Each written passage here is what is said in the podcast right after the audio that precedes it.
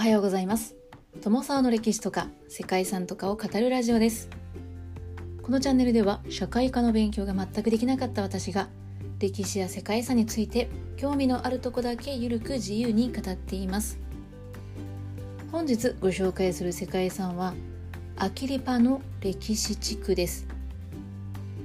ペルーの首都リマから 1030km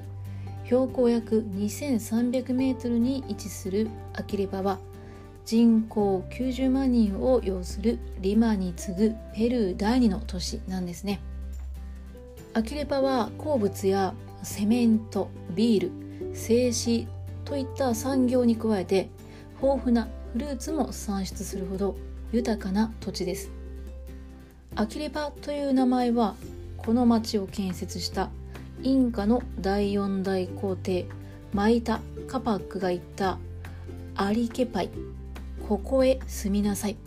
というケチュア語が由来なんだそうです。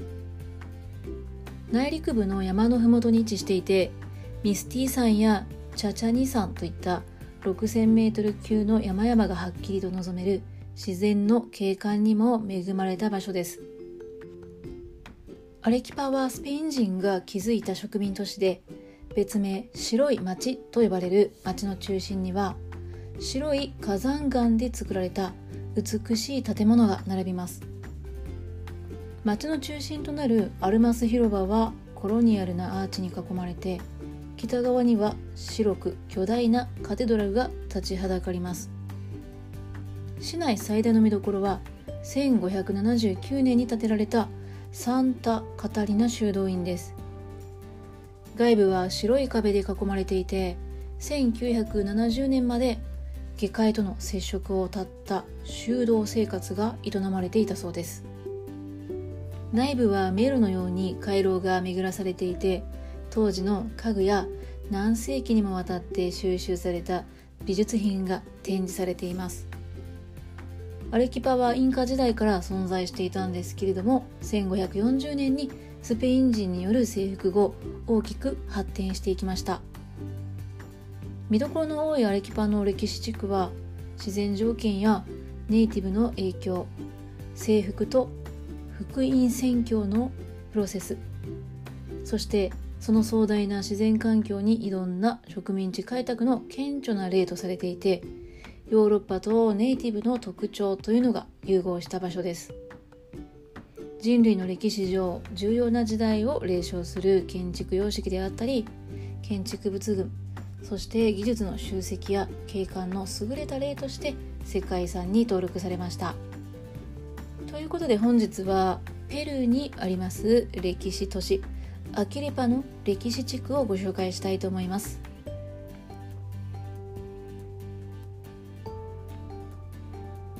この番組はコーヒー沼で泥遊びパーソナリティ翔平さんを応援しています。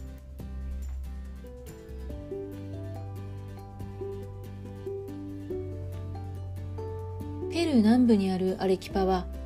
アレキパ県の県都で首都リマに次ぐペルー第二の都市です。標高約5822メートルもあるアンデス西部山脈のミスティー火山の麓にありアレキパの町自体の標高も約2380メートルと高地にあります。3つの火山に囲まれたこの町はシジャールと呼ばれる白い火成岩で作られた古い建物が多く残っていることから白い町と呼ばれています。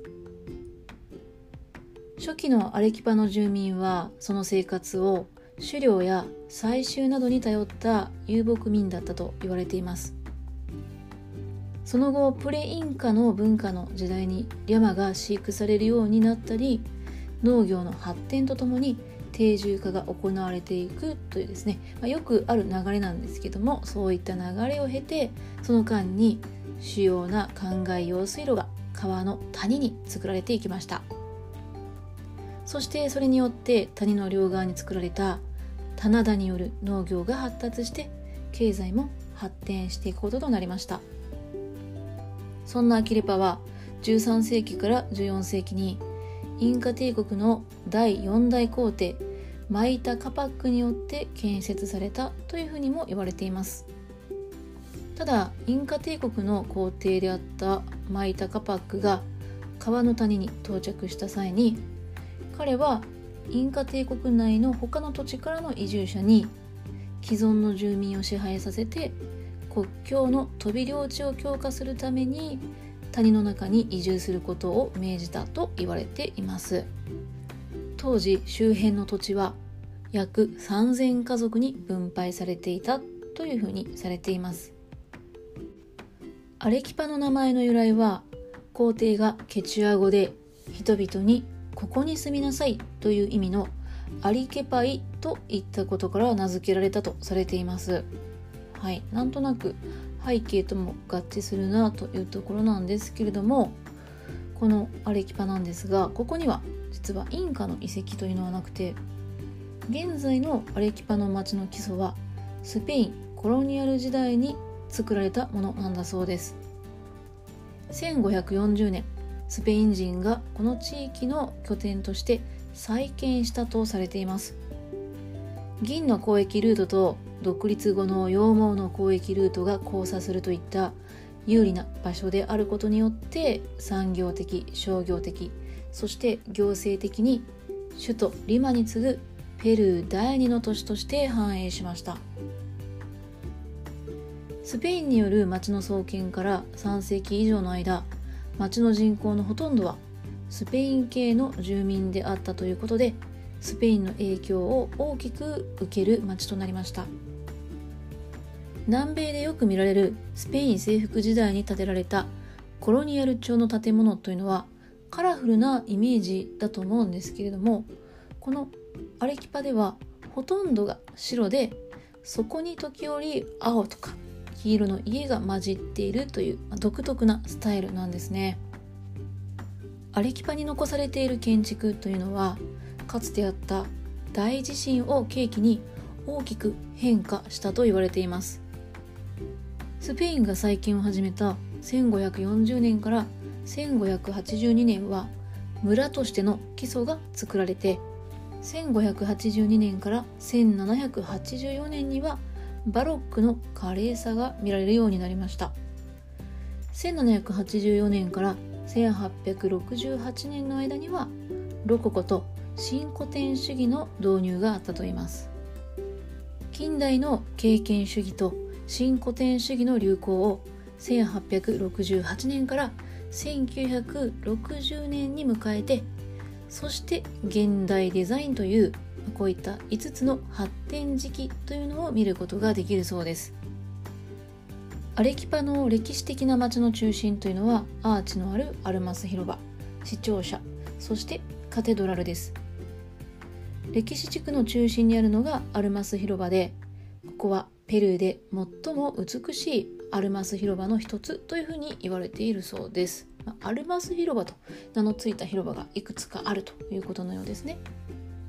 広場の北側には16世紀から17世紀にかけて建設されたアレキパの大聖堂が建っています。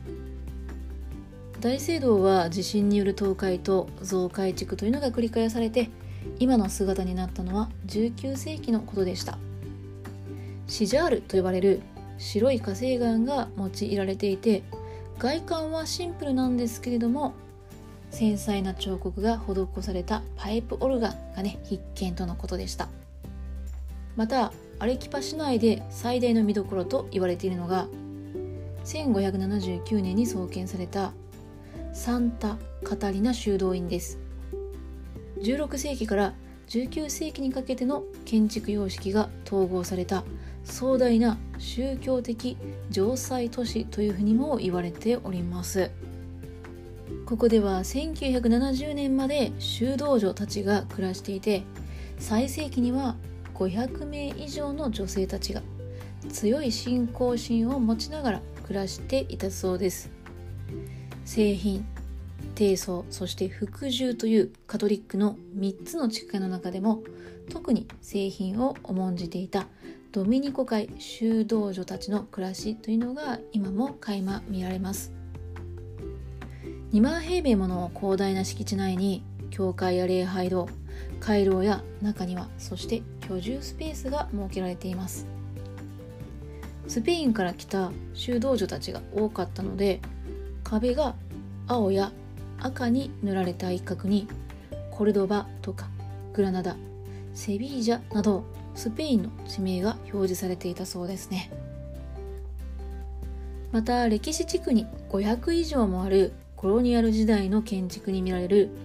白い切り石で作られた丸天井やアーチというのは当時のヨーロッパ建築とアンデス建築の融合として流行っていた様式だったそうです。こういった歴史地区に見られる白やピンクの火山岩で作られた多くの建物というのは自然現象であったり歴史的な背景から生まれた独自の独特の個性とも言えるもので先住民族の存在であったりスペインによる征服と伝道そして壮大な自然環境や頻繁に起こる地震ですね。これら全てがこのアレキパのアイデンティティを定義する主な要因であると言われています世界遺産に登録された歴史地区は自然のプロセスに対する人々の耐久力と危機を克服する文化の能力の結果として評価されているとのことでした。はいということで本日はペルー共和国にあります世界遺産白い町の意味を持つペルー第2の都市アキレパの歴史地区をご紹介しました最後までご清聴いただきましてありがとうございますでは皆様本日も素敵な一日をお過ごしくださいね。友沢でした。